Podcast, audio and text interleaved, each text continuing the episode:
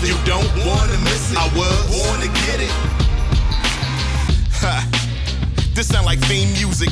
Motivation to grind and get you through it. Church. Unbothered, never losing. Check the score. Jemele show improving. Don't make me tell you 50-11 times from politics to laughs. Every week she shines. My word, how I live it. You don't wanna miss it. I was born to get it. Last week, I opened the podcast talking about two mass shootings in this country. One in Buffalo, another in Orange County, that were barely 24 hours apart. Both of them hate crimes. And now here we are, maybe a week later, or a little over a week, and I'm opening the podcast again, talking about another mass shooting. Not again. That is the overwhelming sentiment felt across the country tonight and here in the state of Texas after more innocent lives are lost in a mass shooting, this time at an elementary school in Uvalde, Texas. We've just learned the death toll is up to 19 children and 2 school employees gunned down during their last week of school. Police say the 18-year-old suspect shot his grandmother before the rampage and then was shot and killed by responding officers. It happened at Robb Elementary School in Uvalde, which is about 2 hours west of San Antonio. 19 children, 2 adults, dead. The visuals are unbearable. It's going to be a long time before I forget how the parents of these children, waiting all day at this school, hysterical, angry, grieving, going through emotions I can't possibly imagine, some of them well into the night, because they were waiting to learn if their children were dead. At one point, the authorities had to start doing DNA swabs of the parents to help investigators identify the bodies because they were that badly damaged. Some of the children could only be identified by their backpacks. The shooter was an 18-year-old who started the day by shooting his grandmother in the face. He barricaded himself inside of a classroom and unloaded his weapon on fucking children. I honestly had to stop looking at the photos because it was just too much. But now that I've been able to collect myself a little bit, the shit that we really need to be real about in this country are things we don't want to face, but we have to be real about them, because as much as I want to believe this is the rock bottom moment, this is going to be the thing that finally topples this house of cards of violence and gun culture in this country, I know it's not. We don't give a fuck about these kids. We, as in our country, our political system, which is supposedly designed to protect its citizens, especially its most vulnerable population. We do not give one single solitary fuck about these children. How do I know this? To loosely quote James Baldwin, I can't believe what you say because I see what you do. Texas Governor Greg Abbott, among the first to tweet out, you guessed it, thoughts and prayers. Even though he signed a bill into law last year that allows Texans to carry handguns without a license or training. Also in Texas, you only have to be 18 years old to purchase an assault rifle, which this gunman did on his 18th birthday. And then he purchased another one a few days later. And then he bought 300 rounds of ammo. Here's a fun fact that you can repeat at parties. Governor Abbott signed off on banning the 1619 Project from being taught in K-12 schools, even though the Pulitzer Prize winning project hasn't killed any fucking children. He considered that more of a threat than people being allowed to carry guns without any license or training. We absolutely do not give a fuck about these kids. In Florida, they're preventing educators from acknowledging and discussing sexual identity in schools. In multiple states, trans kids are being banned from participating in sports. We have over 400 million guns in this country, more guns than citizens. We make up 5% of the world's population, but own 40% of the world's civilian-owned guns. We do not give a fuck about these kids. In 1996, a gunman murdered 35 people in Australia, injured 23 others. The country immediately moved to establish a national gun registry. required permits for gun purchases and banned all semi-automatic rifles and semi-automatic and pump-action shotguns. They created a government buyback program that resulted in them retrieving some 650,000 guns. They've had one mass shooting since instituting these reforms, compared to having mass shootings in 13 of the 18 years prior. Something happened, they did something about it. We do not give a fuck about these kids. In New Zealand, 72 hours after a mass shooter murdered 50 people in a mosque in New Zealand, the country banned military-style assault weapons. No mass shooting since. And before those stricter policies, this was a country where the gun laws were so lax, you didn't even have to register your gun if you bought one. We do not give a fuck about these kids. In America, you can't buy more than 2 boxes of Sudafed in a month because it contains ingredients that you can make meth with. But in Texas, as soon as you turn 18, you can buy a gun you saw on Call of Duty. No license, no training. We do not give a fuck about these kids. There have been 212 mass shootings as of the taping of this podcast. More mass shootings than actual days in the year. 27 of those shootings have been school shootings. We keep asking, what now? We keep yelling, do something. But we already know what the next step is. We know what the next step is. Absolutely nothing. And now on to today's show. My guest today spent a lifetime, ironically enough, considering my comments a moment ago, practicing nonviolence as a form of resistance and as a method to bring awareness to structural inequality and racism, misogyny, bigotry, and other societal ills. She has studied and practiced nonviolence because she was inspired by her father, who is, I want to say, the greatest humanitarian that this country has ever produced. Maybe the greatest humanitarian this world has ever produced, certainly in the conversation. She has followed in his footsteps by becoming a minister, and she's spoken all over the world about his teachings. She is an author and CEO of a center dedicated to nonviolent social change that was started by her late mother, who also was a tremendous humanitarian. She is a member of one of the most prominent families in American history. Coming up next on Jemele Hill is Unbothered, Dr. Bernice King.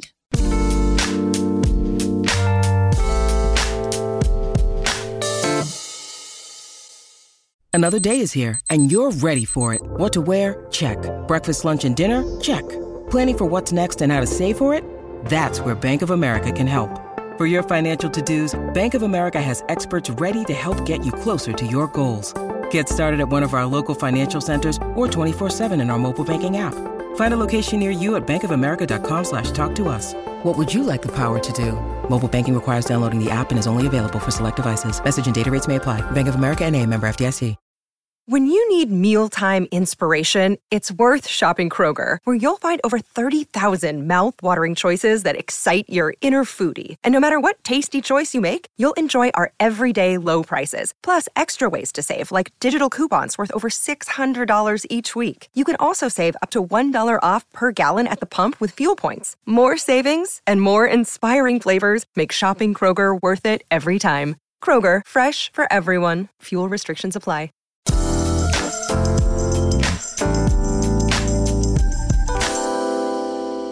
Really silly question I have off the bat is, because obviously you're Dr. King, we know your father is Dr. King. Sometimes when people say it in your company, do you have to say, which one are you talking about? It depends on what they add to it. I can determine by what they say. Okay, all right. But there are times when I'm listening to other people and they're explaining something and they will use both.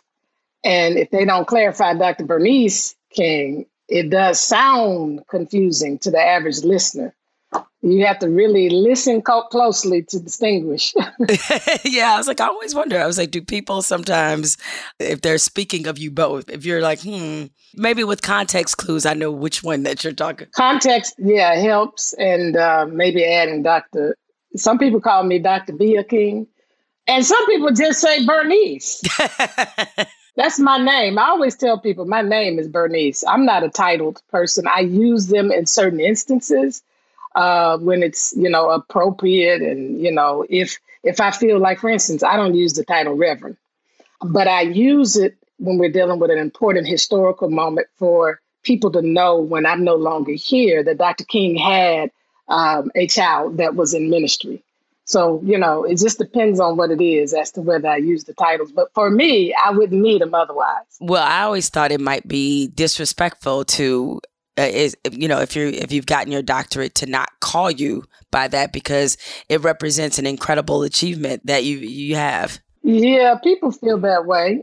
And I get it and I understand. But, you know, I prefer my name. And as I say to people, if you feel comfortable using the title, that's fine. I'll respond either way. Well, before we get into the teeth of the numerous questions I have to ask you, I'm going to start with a question I ask every guest who appears on this show, since it's called Jemele Hill is Unbothered. When did you become unbothered? I wouldn't say I'm 100% there. It's an evolution for me, because obviously I'm bombarded with these inevitable comparisons to my parents, and I'm working through all of that process. But I would say I'm probably 85% there. What I can say is that the way that I'm wired, whatever it is I feel, and I feel deeply, if people don't understand, it will sometimes bother me that they don't understand, but I don't get stuck there. Let me just say it that way, because I'm very sensitive. Even though I'm strong, I'm very sensitive. And I know we live in our world is not black and white. You know, there are a lot of grays to me. There are some things that I obviously have matured to understand. And there's some things that all of us of conscience realize should be the case.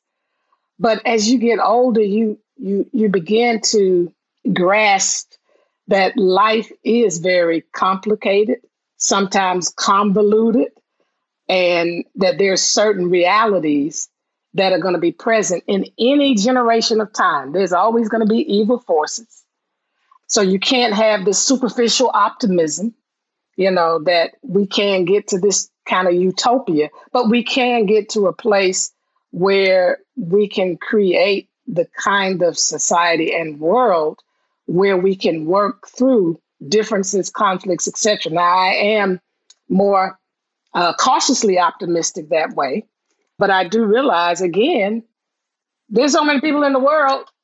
Some people just, they'll never get to a place where they are, quote unquote, fulfilled within themselves and not making hell for everybody else.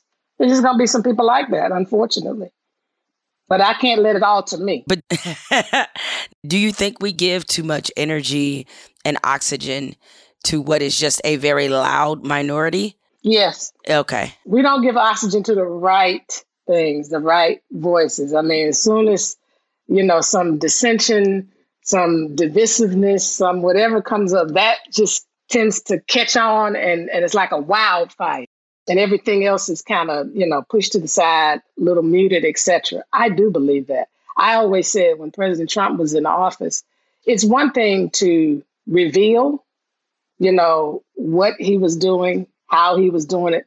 But we kept pounding, giving it more air, giving it more oxygen, giving it more attention, you know, giving it more of a platform. And that's why, honestly, there's so much that happens in the social media world. I can't get in a back and forth over and over with people who misappropriate my father's words and his work. There are some times that I have to address it, but I'm not going to address it and keep going back and forth, because guess what? That only gives that person a greater platform. You often look and say, how many followers do they have? You know what I'm saying? How many friends do they have? Do I want to increase that? So you have to think about that critically, because the more you do that, and you're not blowing up their platform. So it's a delicate balance to know when you have to, because you don't want to let it sit there. But if it's just a few people, retweets or whatever, it's like, let that die on the vine. Well, I'm sure you thought this, which is why you did it. But his most recent birthday, I mean, you had to, or observance. I thought what you said to Senator Josh Hawley was entirely appropriate, because he had put out a video that was completely misappropriating who your father was, what he stood for, what your family, I should say, stood for. And so for you to acknowledge and correct him on social media, because I think the gist of the video was that somehow Dr. King would have been against critical race theory. And I was like, wait, what? and it was entirely disingenuous. And I know that people do that a lot, but it has got to be even more damaging when you see people in that position and authority do that when it comes to your father's work. Yeah, but you know, being a Christian, people misappropriate the Bible. They've been doing it for centuries. And so I'm a minister of the gospel, so I've been trained in ministry. And because I have that early training and knowledge, you know, my father's no greater than Jesus Christ, certainly God, no greater than God, or not even equal to them.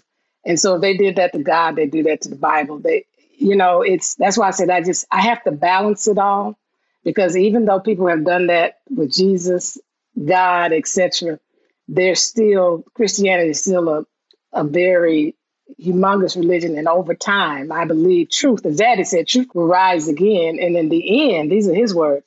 He said, unarmed truth and unconditional love will win in the end. And so I have to stick with that.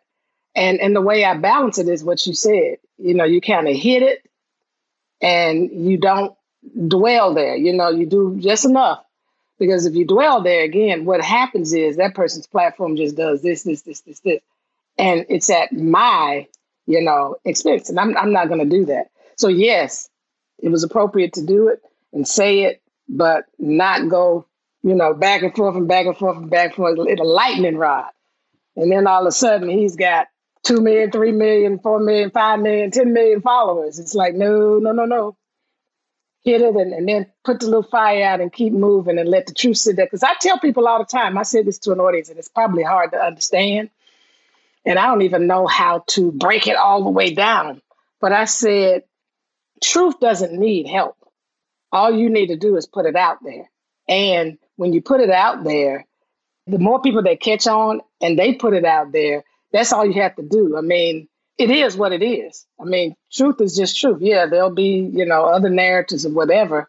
But I've seen, just living as long as I've lived, what Daddy said, the truth crushed the earth will rise again. I've seen, like, for instance, when we were in Vietnam, you know, at the time, everybody, you know, there's a battle in our country about, you know, the war and us being in Vietnam. It was finally acknowledged, you know, in the later 70s that was a mistake. The truth of what my father was saying, you know, was revealed. And so that's why, yes, you put the truth out there and you keep going. You don't have to banter with the person. Just keep speaking the truth. Because I think one of the things we do too often is we get stuck on the person. And that's why, you know, in nonviolence, we teach people to stay focused on the issue. We're not trying to defeat the person. You know, we're trying to establish the truth, defeat the injustice, not the person. Because people have to catch up. You know, they got so much stuff in them that has to be purged, you know, and sometimes people will never purge. You know, there are things they have to be exposed to and learn. Again, it's not as cut and dry as we would like it to be. And I've been in all kind of processes. I remember I used to consider myself so pro-Black that everything I looked at was through the lens of racism. Everything, literally. That's the way I process life. If anything happened, it was like, that's racism. But I don't do that anymore.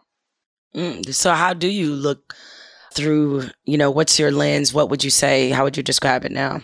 Well, I mean, there are various ways. I mean, some of it is people are not exposed. They're ignorant. If you grow up insulated in a world and that's all you know, and suddenly you come into contact with somebody who sounds alike and say, hey, there's some truth over here. There's some myth here that you don't quite understand and get.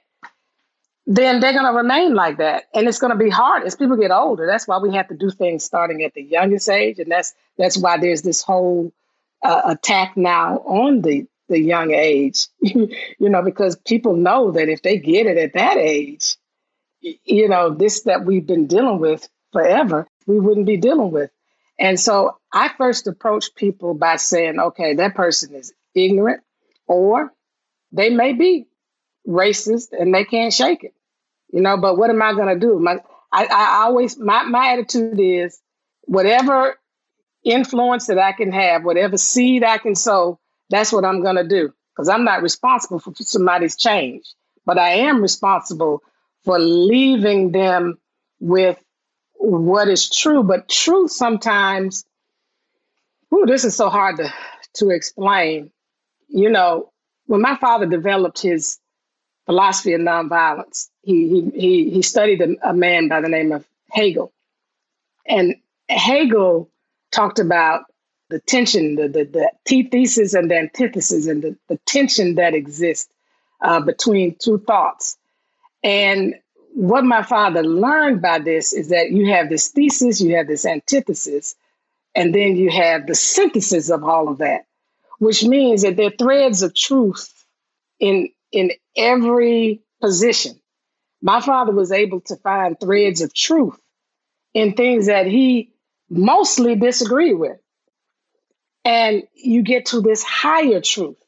And so the way I look at it is that my job is to elevate people to a place where I can hear what they're saying and try to find if there's any thread of truth to what they might be saying.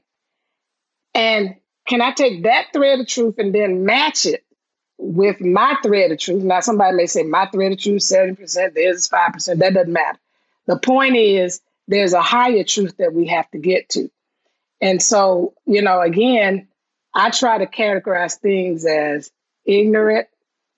Some things is racist, depending on the context and the history of the person, you know, because you do have to study that background to see, you know, what this person's been exposed to, who they've been, what has been their platform, what is in their consistency. And that's the information gathering. I think if somebody says something, we immediately think racist, but it might not be racist. The process you're describing is finding common ground. And it feels like that's harder to do these days. It is. It's very hard. Our politics are very extreme.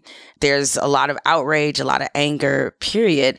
So what, as somebody who is in nonviolent work, who is also, you know, a minister, you know, how much more challenging is that for you in this time, considering the work that you do?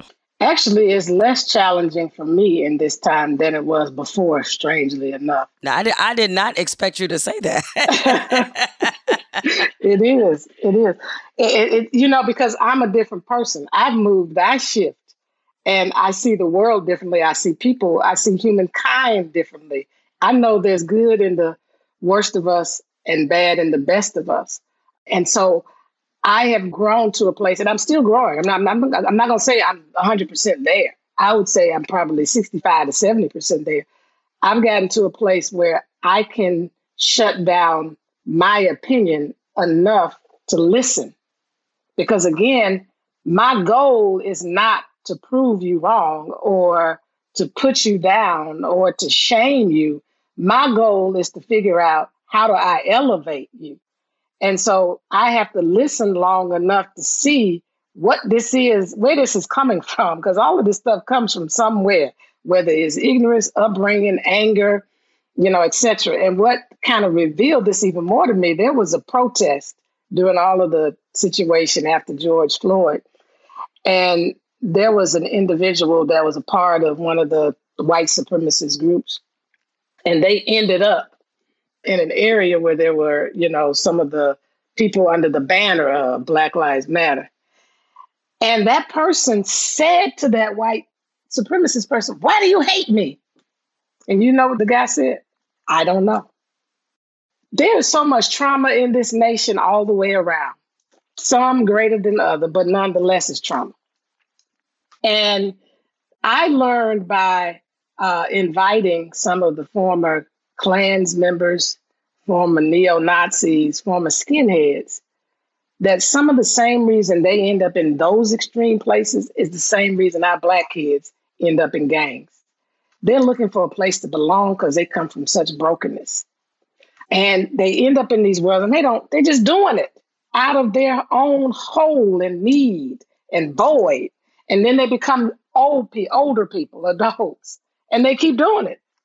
But they started as, 15-year-old, 14-year-old, whatever, 13.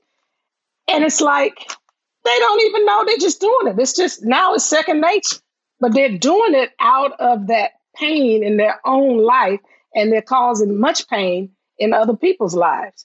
And the problem is with all of this, that's one layer that we have to contend with. But the real layer are the people who are true, who are keeping the systems and structures in place that keep us, some of the whites that are in communities that have some of the same challenges that we have in terms of economics, keep us like this, so that their system and structure that they have can stay in place, and it can continue to undergird their own personal economy.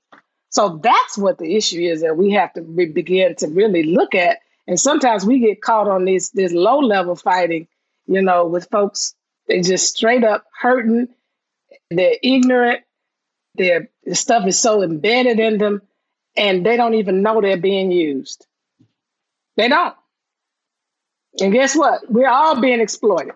Yeah, I mean, your father, obviously, he did a lot of work around uniting people at a certain economic level with the Poor People's Campaign Party, and because he understood that this is an issue of economics, because you have people, they want the fight to take place at that level so that we will take, as they say, so you will not know who's minding the store. All right. Exactly. Because we too busy fighting over the goods. Yesterday would have been your mother's 95th birthday. So how did you commemorate her birthday? So we had a special Beloved Community Talks yesterday evening with some incredible women, two of whom knew my mother personally, Dr. Jeanetta Cole, a woman by the name of Doris Crenshaw, who was just 12 years old when the Montgomery movement started. And, they shared some very powerful stories, testimony, and gave some, some important insight. And then I was with, on my side of the panel, because it was moderated by Monica Pearson, who for us growing up was Monica Kaufman here in Atlanta. It was me, my sister Tamika Mallory, and Joteka Eady. And, we really had a conversation about how, my mother has influenced us, but also the work of just Black women in this society, the power of Black women and the things that we can do, I think, in a way that no other group can do. And so that was one of the ways that I celebrated her yesterday, is to really bring together women who knew, and then women who've been inspired or influenced by her. That was it. I actually went to the hair salon yesterday too. Well, how often do you run into, I'm sure this has happened consistently throughout your life, but how often are you in conversation with people who knew your mother, who tell you things about her that maybe you didn't know? I've obviously heard different stories from people that I wouldn't know, but because I learned my mother's character and nature, it never surprises me. Like, whoa, it's never been any of that when they share the story. But if it's like, okay, well, I didn't know that. So that may happen periodically. I'm always collecting, stories about her. So, yeah. Well, it was a book. I read this book a few years ago. Oh, yeah. About your mom.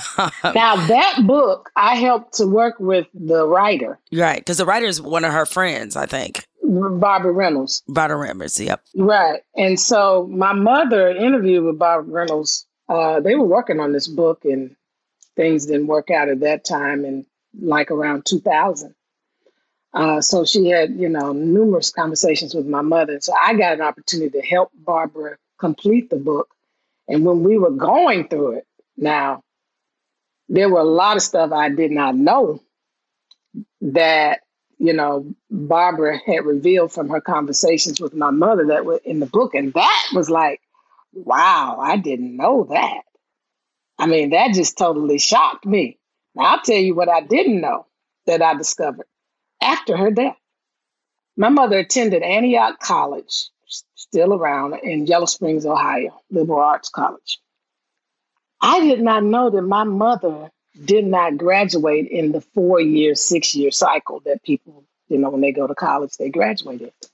But my mother talked about Antioch, you know, in her lifetime, you know, it just never came out that her matriculation was in that, you know, successive time in getting her degree. I discovered after her death and when my sister passed, because my sister was over her estate, and then I was the person that took over her estate after my sister suddenly passed.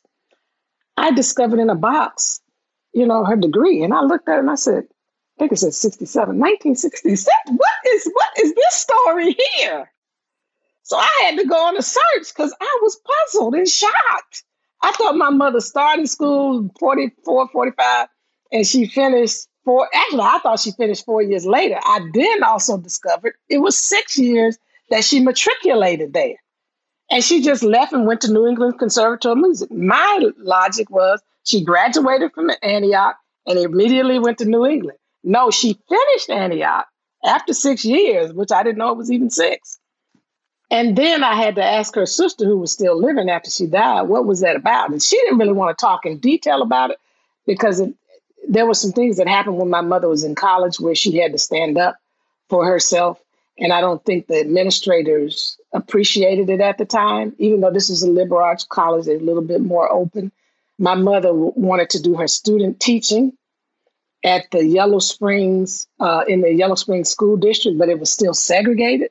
And she was upset about that. So she petitioned them. She then went to the president of the college, and the president of the college would not stand up for her. And she spoke out about it.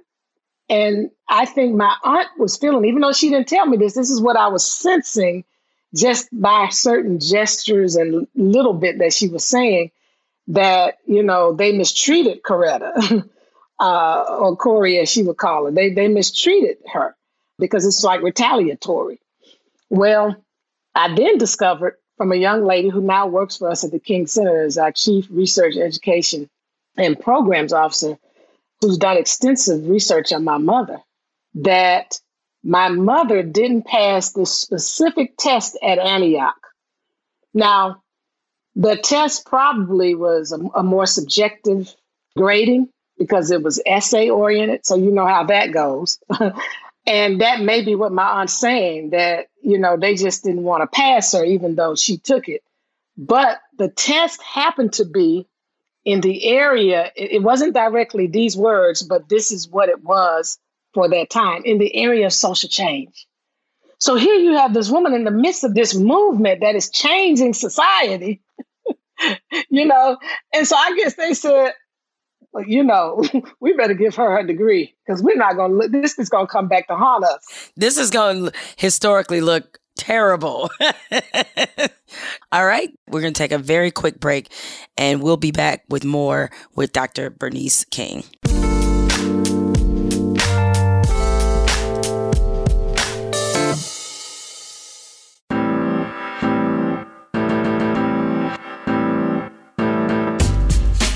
Having this conversation with Dr. Bernice King reminded me of something I discovered in college, and that is that white people generally aren't that curious about people of other races, or maybe just when it comes to Black people.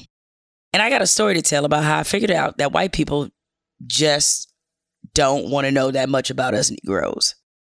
My college years at Michigan State was the first time I really lived in close proximity with white people, as in the first time I actually lived with white people, period.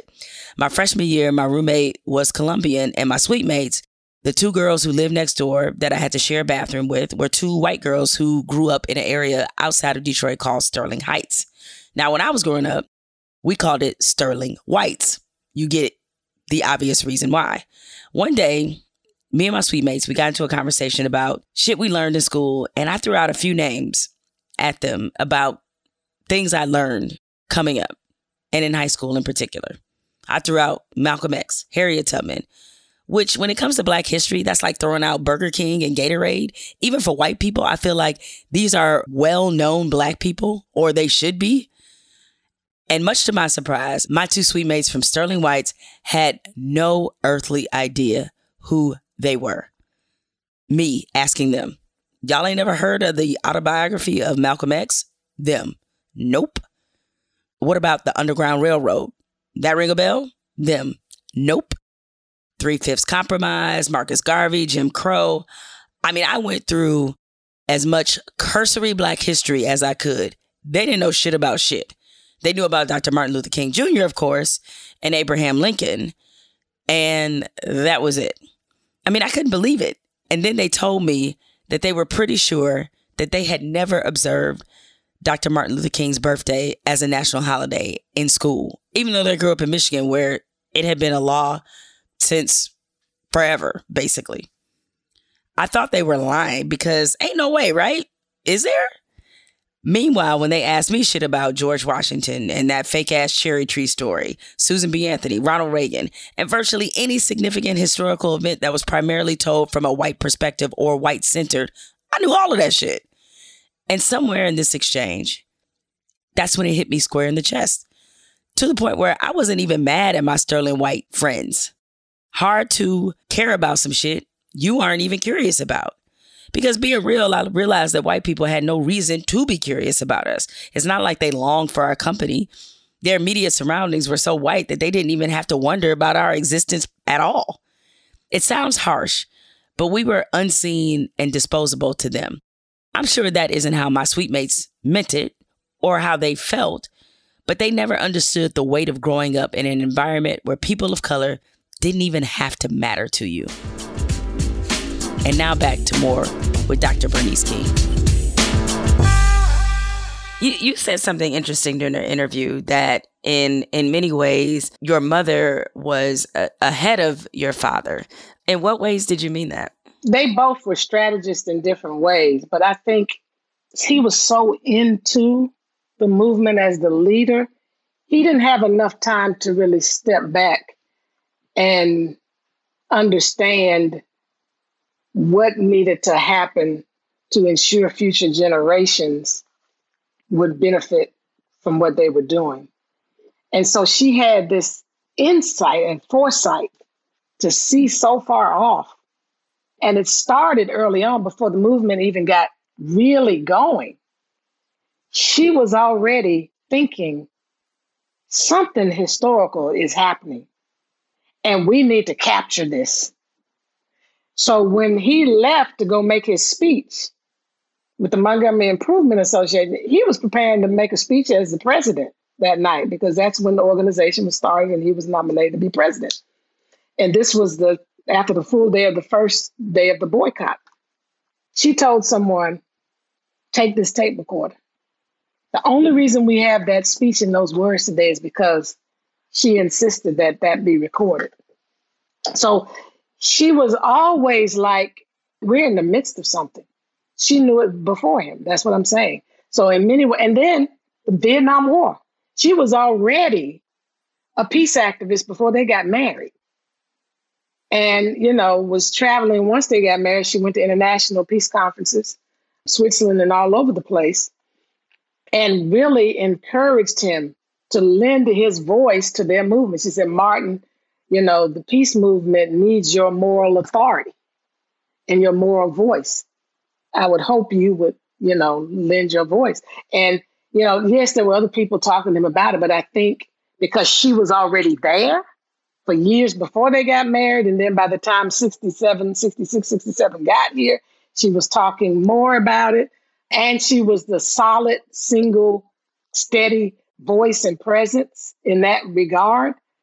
That gave him the strength to stand, because he was critiqued from you talking about cancel culture? He was canceled by all his colleagues in the civil rights movement. And this was public. You know, the Johnson administration, you know, started shifting newspapers. I mean, all of that. But my mother, again, is the one who was saying that. And then years later, she sees Henry Kissinger after that is assassinated, and he pulls her to the side. He said, Mrs. King, you all were right about Vietnam. So I tell people that book is a manual of how to do a lot of stuff in leadership and strategy, etc. She was very strategic in how she got my father's reputation and work recognized in the world that 54 years later, we're still contending with it, looking at it globally, not just in our society, not just in the Black community, but globally. When I went to the Nobel Museum for an exhibit that we worked on with a curator about my father, which is the most comprehensive exhibit on his life and influence from before he was born to how, you know, his work impacted movements today. They revealed to me that out of all of their Nobel laureates, whether you're talking about chemistry, medicine, literature, etc., Dr. King is the most researched.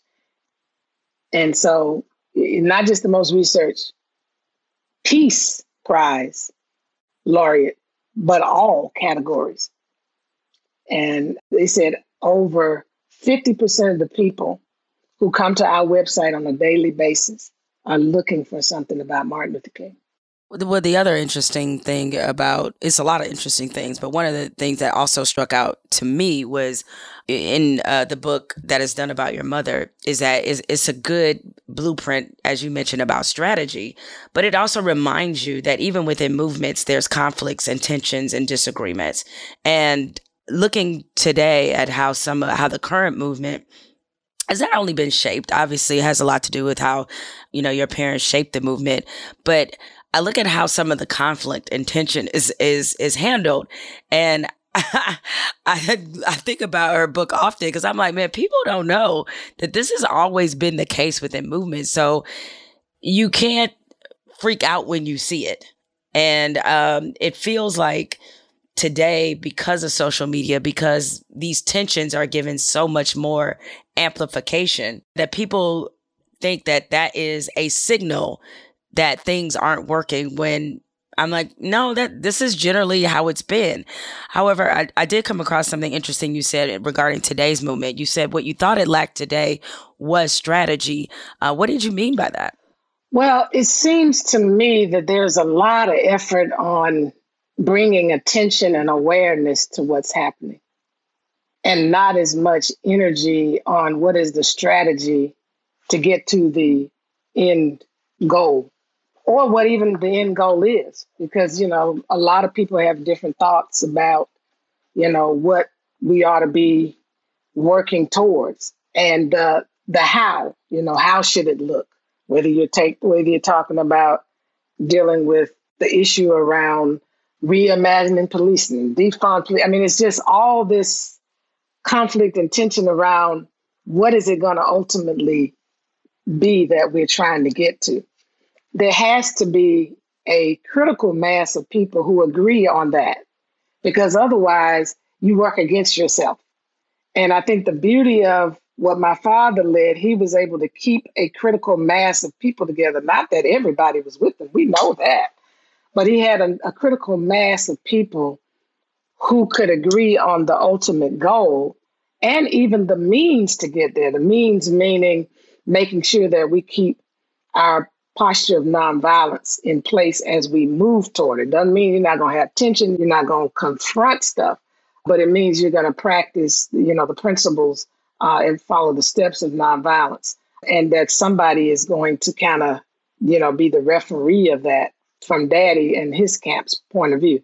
Because, you know, even at that time, people didn't 100% ascribe to it at the level that my father did. He ascribed to it as a way of life. But, you know, he knew how to work with people who saw it tactically, you know, as a tactic to be utilized in this moment. They may have not had the whole piece. And so he worked with that, and he had people on his team who were able to manage all of that.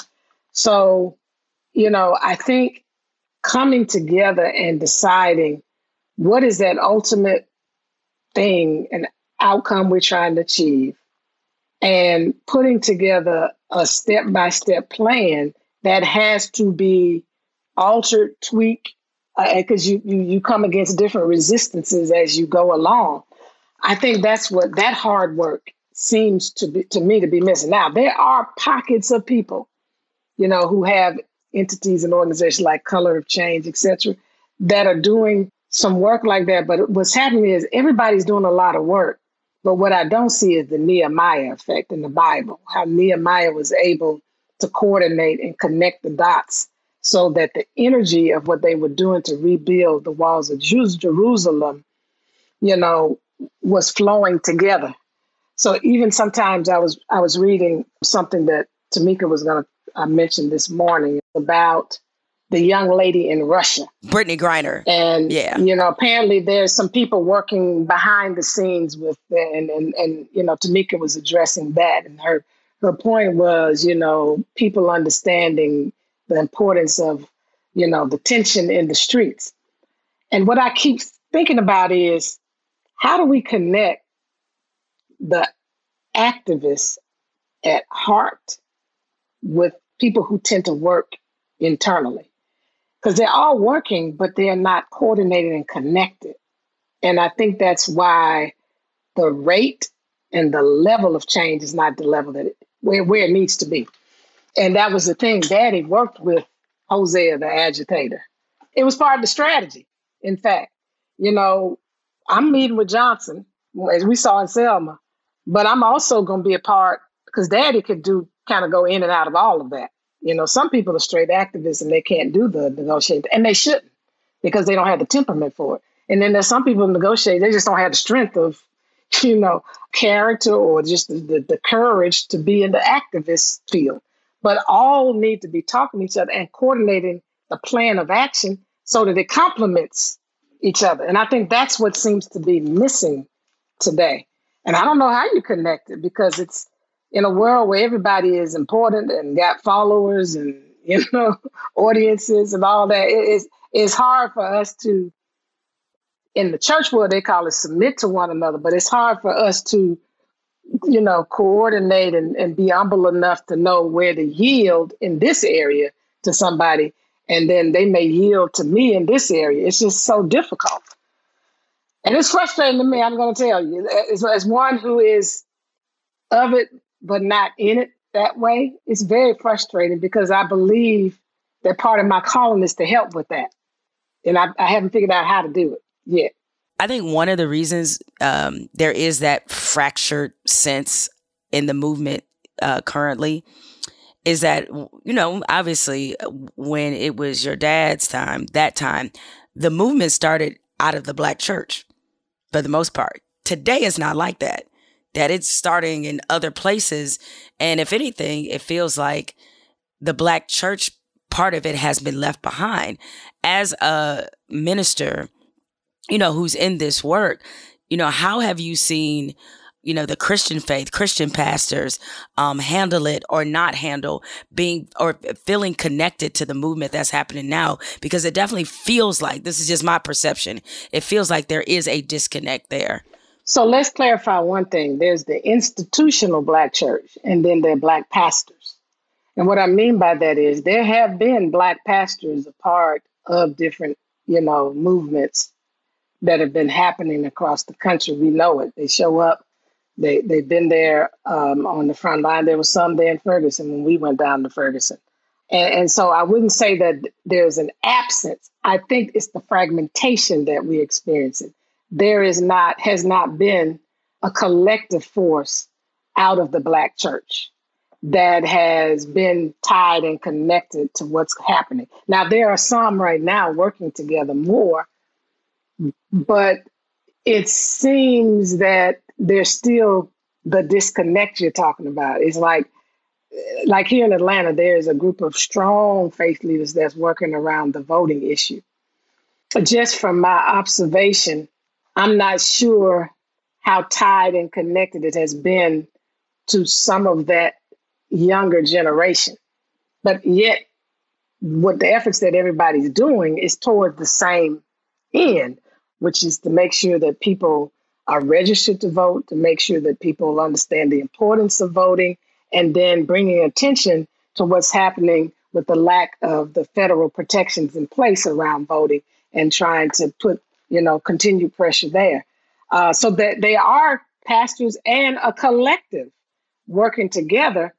But again, I just have not seen, doesn't mean it's not happening. I just not have seen the connection. So how do we deal with the fragmentation is really the question, when so many historically, it's kind of like the story where when Jesus's parents went to a census registration, and when they were leaving, they traveled a whole day's journey and didn't know they had left Jesus behind. And so they had to travel all the way back to go find him. That's when they found him in the temple. And he said, "Don't you know I should be about my Father's business?" That's something that needs to be unpacked, because that seems to be what has happened, is that the collective Black church, and the collective doesn't mean every single part, but a strong force of the Black church community kind of got into its own little world and became self-contained, in the religion of it all, and never kept connected with the culture. Now, it shouldn't follow the culture, but it got disconnected from the culture. I remember there was a rapper called, what was his name? L.A. Snow, here in Atlanta years ago. He came to visit me and a pastor that I was working with. And he was just sharing with us, the church just does not welcome us. We wanted to, do this whole rapping thing. And so we went out and left. And so we didn't know how to embrace what was happening. And more importantly, how to embrace it in a way so that it maintain positivity as opposed to destructiveness. And so that's where this all started. The rift. This was right around the 90s. And that's why it's like, hey, we're going to do what we do because y'all clueless. The legacy of your family is so enormous. Was it ever a struggle for you to embrace it? You're going to be a king regardless. I mean, I get that part of it. Yeah, I'm going to be one all the time. All the time. It doesn't matter. Yeah. I mean, I tried. But first of all, I ran from my ministry column for eight years because of that. Because I was like, look, I want to be Bernice. I don't know what this means by me preaching, because I had to work all that out with being a woman and not seeing a lot of women, and certainly not somebody so young, preaching in our Baptist tradition. Although my grandfather was pretty progressive, because he had one woman who was licensed to preach in the congregation. But it was like, I need my own identity.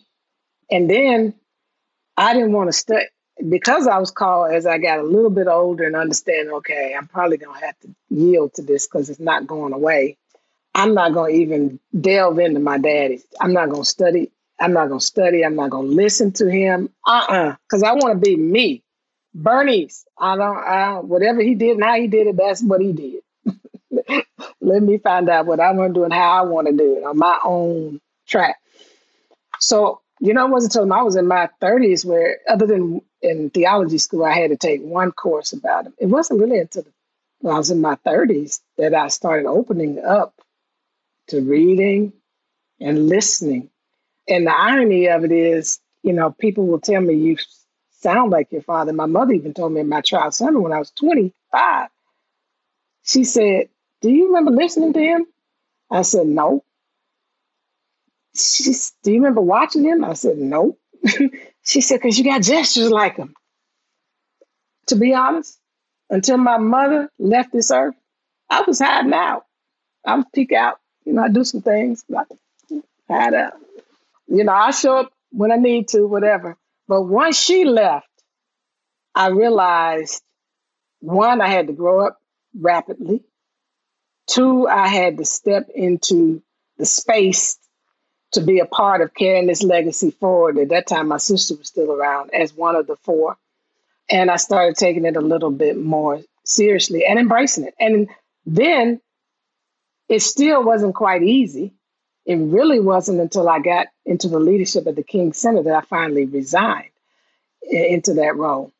And I recognized 2020 was the first time that I finally settled in and said, you know what? That saying that your mother would repeat all the time, you don't have to be your daddy. You don't have to be me, but just be your best self. It now makes sense because you know what? I don't have to try to carve out this big, enormous legacy. Because guess what, Bernice? They left a legacy. And somebody's got to carry it forward. Because otherwise, it just dies on the vine. And you're it. So when people ask me now, what is your legacy? I tell them, look, I happen to be blessed with generations of social activists. I'm continuing in that tradition and in that vein because my great-grandfather, my grandfather, my father, my mom, you know, they were all social activists and humanitarians, human rights leaders. And I'm trying to make sure what my father in particular and my mother left behind is continued because they intended for it to get to a certain place. So I got to add my bit to this, and my responsibility is just to figure out what is my part in carrying this forward instead of trying to figure out what's Bernice's legacy like separate and apart. It can't be.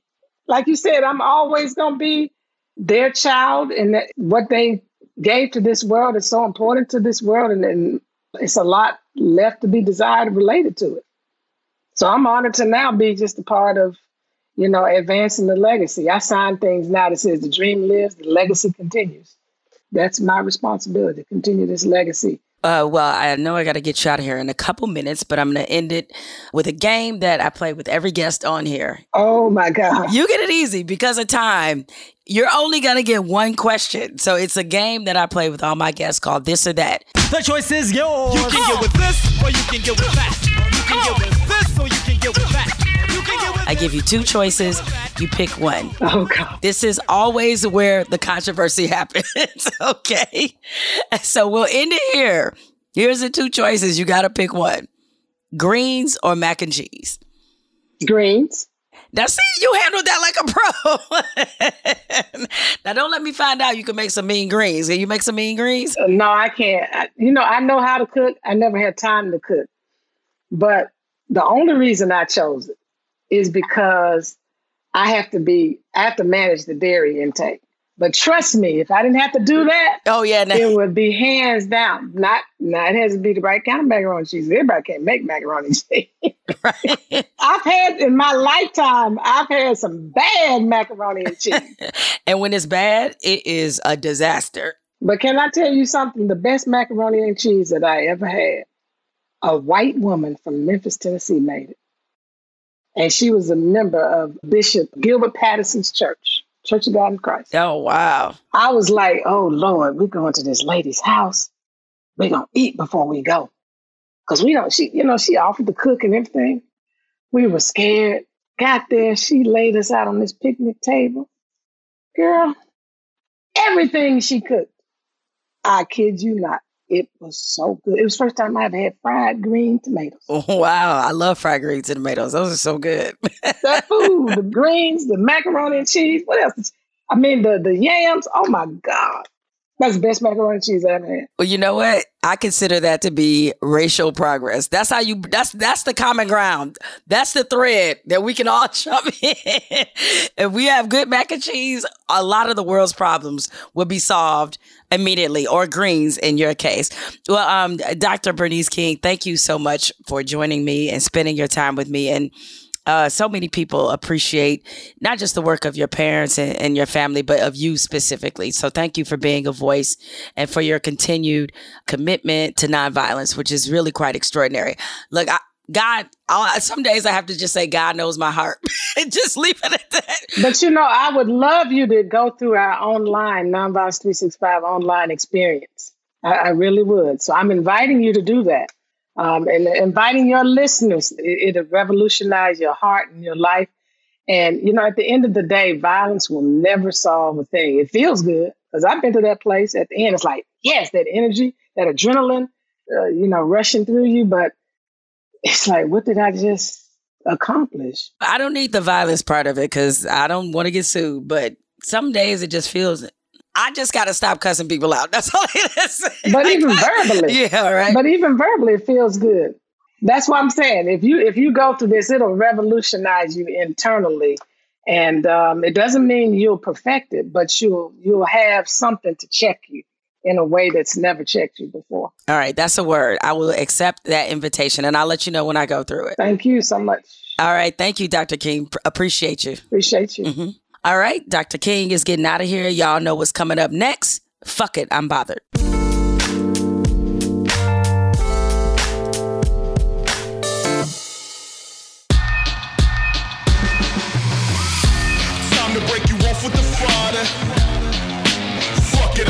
Hit you with the spice that I offer. Fuck it, I'm bothered.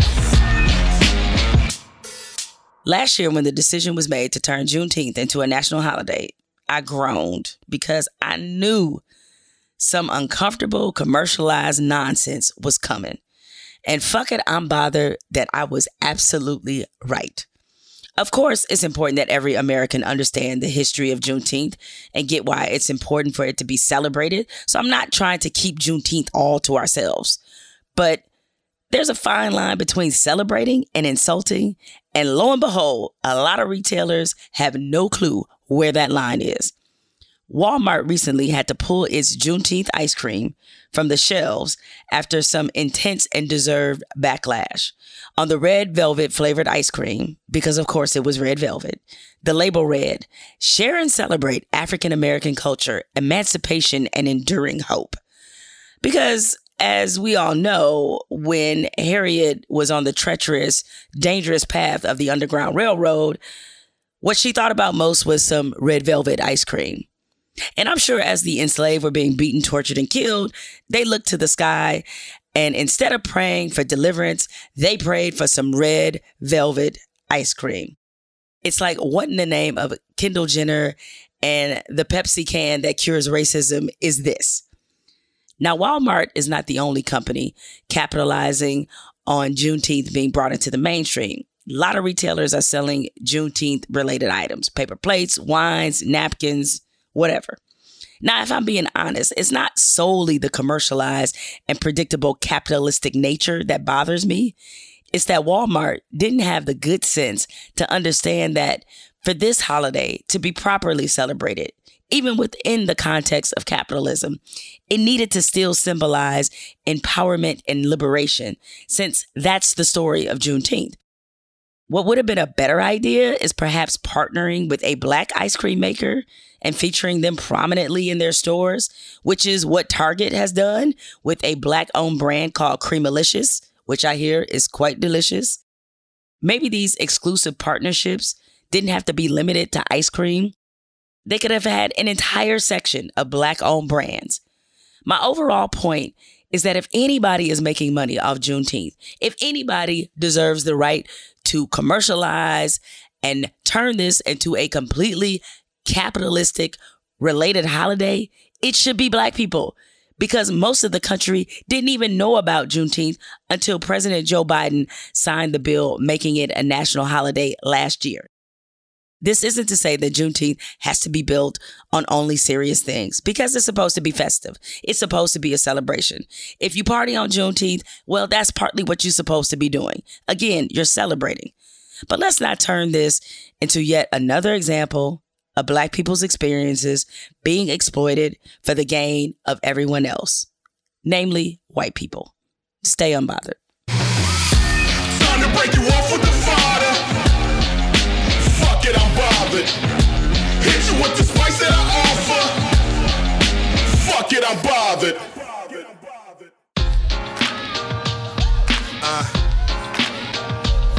My word, how I live it. You don't want to miss it. I was born